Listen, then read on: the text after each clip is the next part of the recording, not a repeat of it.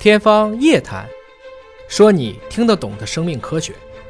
欢迎您关注今天的《天方夜谭》，我是向飞，为您请到的是华大基因的 CEO 尹烨老师。尹老师好，哎，向飞同学好。本节目在喜马拉雅独家播出。今天聊的话题是关于怎么没听说过植物死于癌症呢？嗯，我们知道这个肿瘤啊，并不是动物或者人类所独有的，对植物也会有。对我，们之前举过说植物上可能长一大瘤什么之类的啊哎。但你说如果说这个瘤在动物身上，在人的身上，它就会扩散，最终呢就会导致这个人的某些器官衰竭，甚至直接死亡。但植物哪怕是真长出一瘤来了，好像也没听说它能扩散的，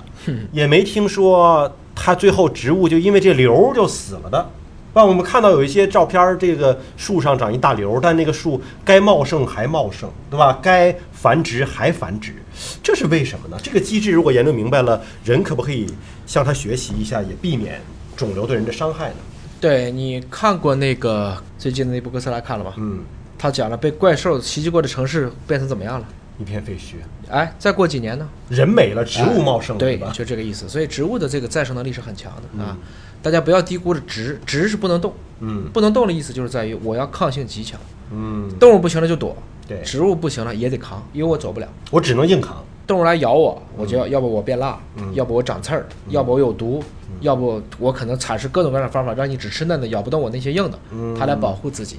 反过来讲，植物细胞当然也可能会产生我们说癌变，当然我们这个癌变是指对动物来讲的，植物来说的癌变就是它无限的分生。嗯但你不要忘了，我们说无心插柳柳成荫，对吗？嗯植物所有的细胞都具备分化全能性，嗯也就是说，动物的细胞在一定的条件下，它变成了一个中末细胞，嗯，就不能再变回干细胞了。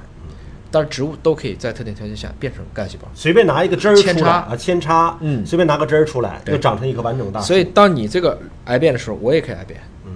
我也可以变成一个可以对抗你癌变的一种全能战士。嗯就等于说，植物可以用这样的方式来形成一种对抗。所以我们一般管树上很多长出一个瘤，我们通常叫痈，嗯一个病字头加一个婴儿的婴，叫婴。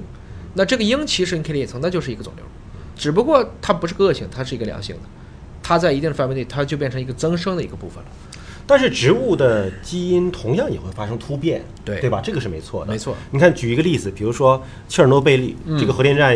这个发生的事故啊，已经成为大家心中的永远的痛了。对那么，一九八六年这样的一个核灾害，让成千上万人因为在核辐射区域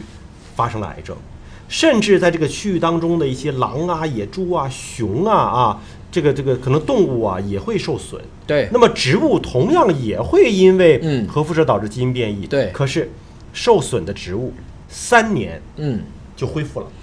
我它又茂盛我的我甚至得，觉得啊，它的受损都不是因为辐射，嗯它是因为被烧的，嗯或者是因为其他的，就在那嗯个局部地区有一些这个问题。嗯整体来讲，我们在整个的育种当中，有一种叫太空预变幼种，嗯，就直接拿高能射线去打它。我们在种子的阶段就开始去照它，嗯人家都没事儿，那就让它突变嘛，就是让它突变，产生更多的突变体。可是我们从太空回来的南瓜，那不长得更大了？是啊是这个你说意思突变变了半天，并没有影响它的生命。我们有的时候为了诱导多倍体，为了让它产生突变，我们还故意让它去产生这种错配。嗯所以这就是植物的本事，植物动不了，植物自然有它自己的生存之道啊。那植物的这种生存之道，作为人有可能从中学习效仿什么那东西吗，就是植物人 是吧？植物人也不具备这个功能吗？它其实本质上讲呢，植物和动物它选了两种不同的方式。植物的细胞是有细胞壁的，嗯而动物和植人呢、这都是没有的。它的细胞是终身保持了这种啊分化的全能性的，而动物和人也没有。所以有些问题上，当植物看着狗啊、猫啊四处可以去看世界的时候，反过来讲，它也必须有一些它能够在这个世界上安身立命的根本。像美国巨大的红杉树，那个东西都点不着，火都烧不死它。嗯那这就是植物或者说这个大自然，因为无穷的生境和综合的环境选择压力，来让这些物种变成了物竞天择。大家每个人都有自己生存之道，我觉得我们也不用羡慕，我们还是活好你作为动物应该履行的义务。嗯，感谢易老师的分析和解读，下期节目时间我们再会。